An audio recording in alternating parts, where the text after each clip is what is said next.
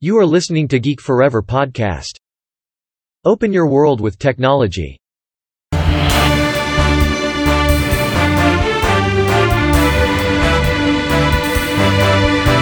This is Geek Daily.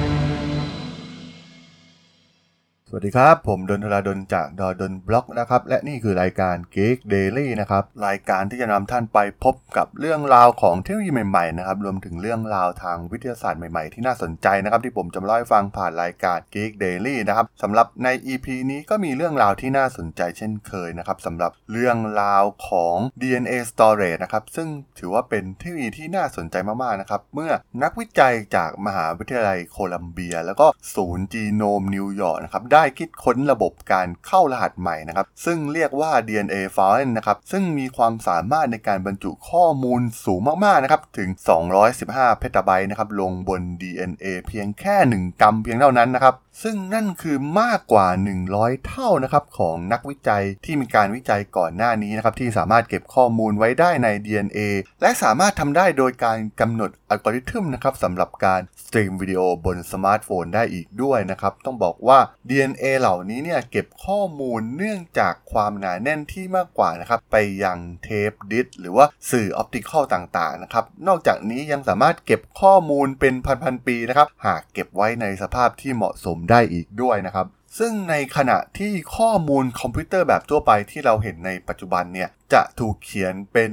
logic แบบ 1 หรือว่า0นะครับแต่ว่านักวิจัยเนี่ยได้คิดค้นขั้นตอนวิธีการที่แตกต่างกันนะครับสำหรับการเข้ารหัสข้อมูลนะครับเพื่อให้สอดคล้องกับ nucleotide ฐาน 4 ของ DNA นั่นเองนะครับซึ่งจะมีการบันทึกโดย การจัดเก็บข้อมูล 200 เมกะไบต์นะครับ รวมถึงมิวสิกวิดีโอบนเส้น DNA สังเคราะห์ได้นั่นเองนะครับ โดยโครงการ DNA f o r เนี่ย ถูกสร้างขึ้นโดย Yaniv Erlich นะครับ ซึ่งเป็นศาสตราจารย์ด้านวิทยาการคอมพิวเตอร์นะครับ ที่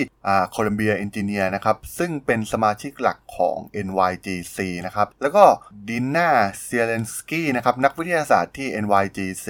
โดยทางทีมนักวิจัยเนี่ยได้มองไปที่ความท้าทายนะครับผ่านทฤษฎีของ Shannon นะครับเกี่ยวกับความสามารถในการเก็บข้อมูลของ DNA นะครับซึ่งบอกว่าความจุสูงสุดของนิวเคลียไทป์ในโลกอุดมคติคือ 2 บิตนะครับแต่อย่างไรก็ตามนะครับเช่นเดียวกับในเรื่องของการสื่อสารทั่วไปเนี่ยความสามารถในการจัดเก็บใน DNA เนี่ยจะถูกบดบังด้วยปัจจัยด้านเสียงต่างๆนะครับที่จะมามีผลกระทบโดยตรงต่อการเก็บข้อมูลลงบน DNA นั่นเองนะครับโดยยทั้งสองเนี่ยได้กล่าวว่าการจัดเก็บข้อมูลลงบน DNA เนี่ยถือเป็นอีกหนึ่งในช่องทางการสื่อสารที่สำคัญนะครับ ที่จะเกิดขึ้นในอนาคตเป็นไปได้นะครับ โดยเราสามารถส่งข้อมูลผ่านช่องทางโดยการสังเคราะห์โอริกอส DNA นะครับเราได้รับข้อมูลโดยการจัดลำดับโอลิกอส DNA และถอดรหัสข้อมูลการเรียงลำดับที่ช่องสัญญาณรบกวนนะครับ เนื่องจากปัจจัยการทดลองต่างๆ รวมถึงความไม่สมบูรณ์ของการสังเคราะห์ DNA นะครับ ซึ่งการตกหล่นของ PCR เมื่อเวลาผ่านไปเนี่ย และข้อผิดพลาดในการจัดลำดับเนี่ย มันอาจจะเกิดขึ้นกับข้อมูลที่ถูกเก็บบน DNA นั่นเองนะครับ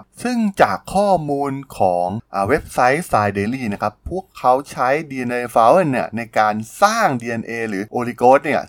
72,000 เส้นนะครับที่ถูกส่งไปยังบริษัททวิตไบโอไซนะครับเพื่อสังเคราะห์ DNA นะครับโดยบริษัทดังกล่าวเนี่ยสร้าง DNA สังเคราะห์ให้กับ Microsoft ที่เป็นบริษัทยักษ์ใหญ่ที่สนใจในเทคโนโลยีดังกล่าวนี้อยู่ด้วยนะครับ ซึ่งจากการรายงานพวกเขาพบว่ามีความหนาแน่นของข้อมูลเนี่ยเท่ากับ 1.57 บิตต่อนิวเคลียไทป์นะครับ ซึ่งเป็นเพียงความสามารถตามทฤษฎีชานอนเท่านั้นนะครับ ความหนาแน่นนั้นเนี่ยจะแปลงมาเป็นที่เก็บข้อมูลได้ถึง 215 เพตาไบต์ต่อกรัมของ DNA นะครับ แล้วก็ยังมีมากกว่าการศึกษาก่อนหน้านี้ถึงกว่า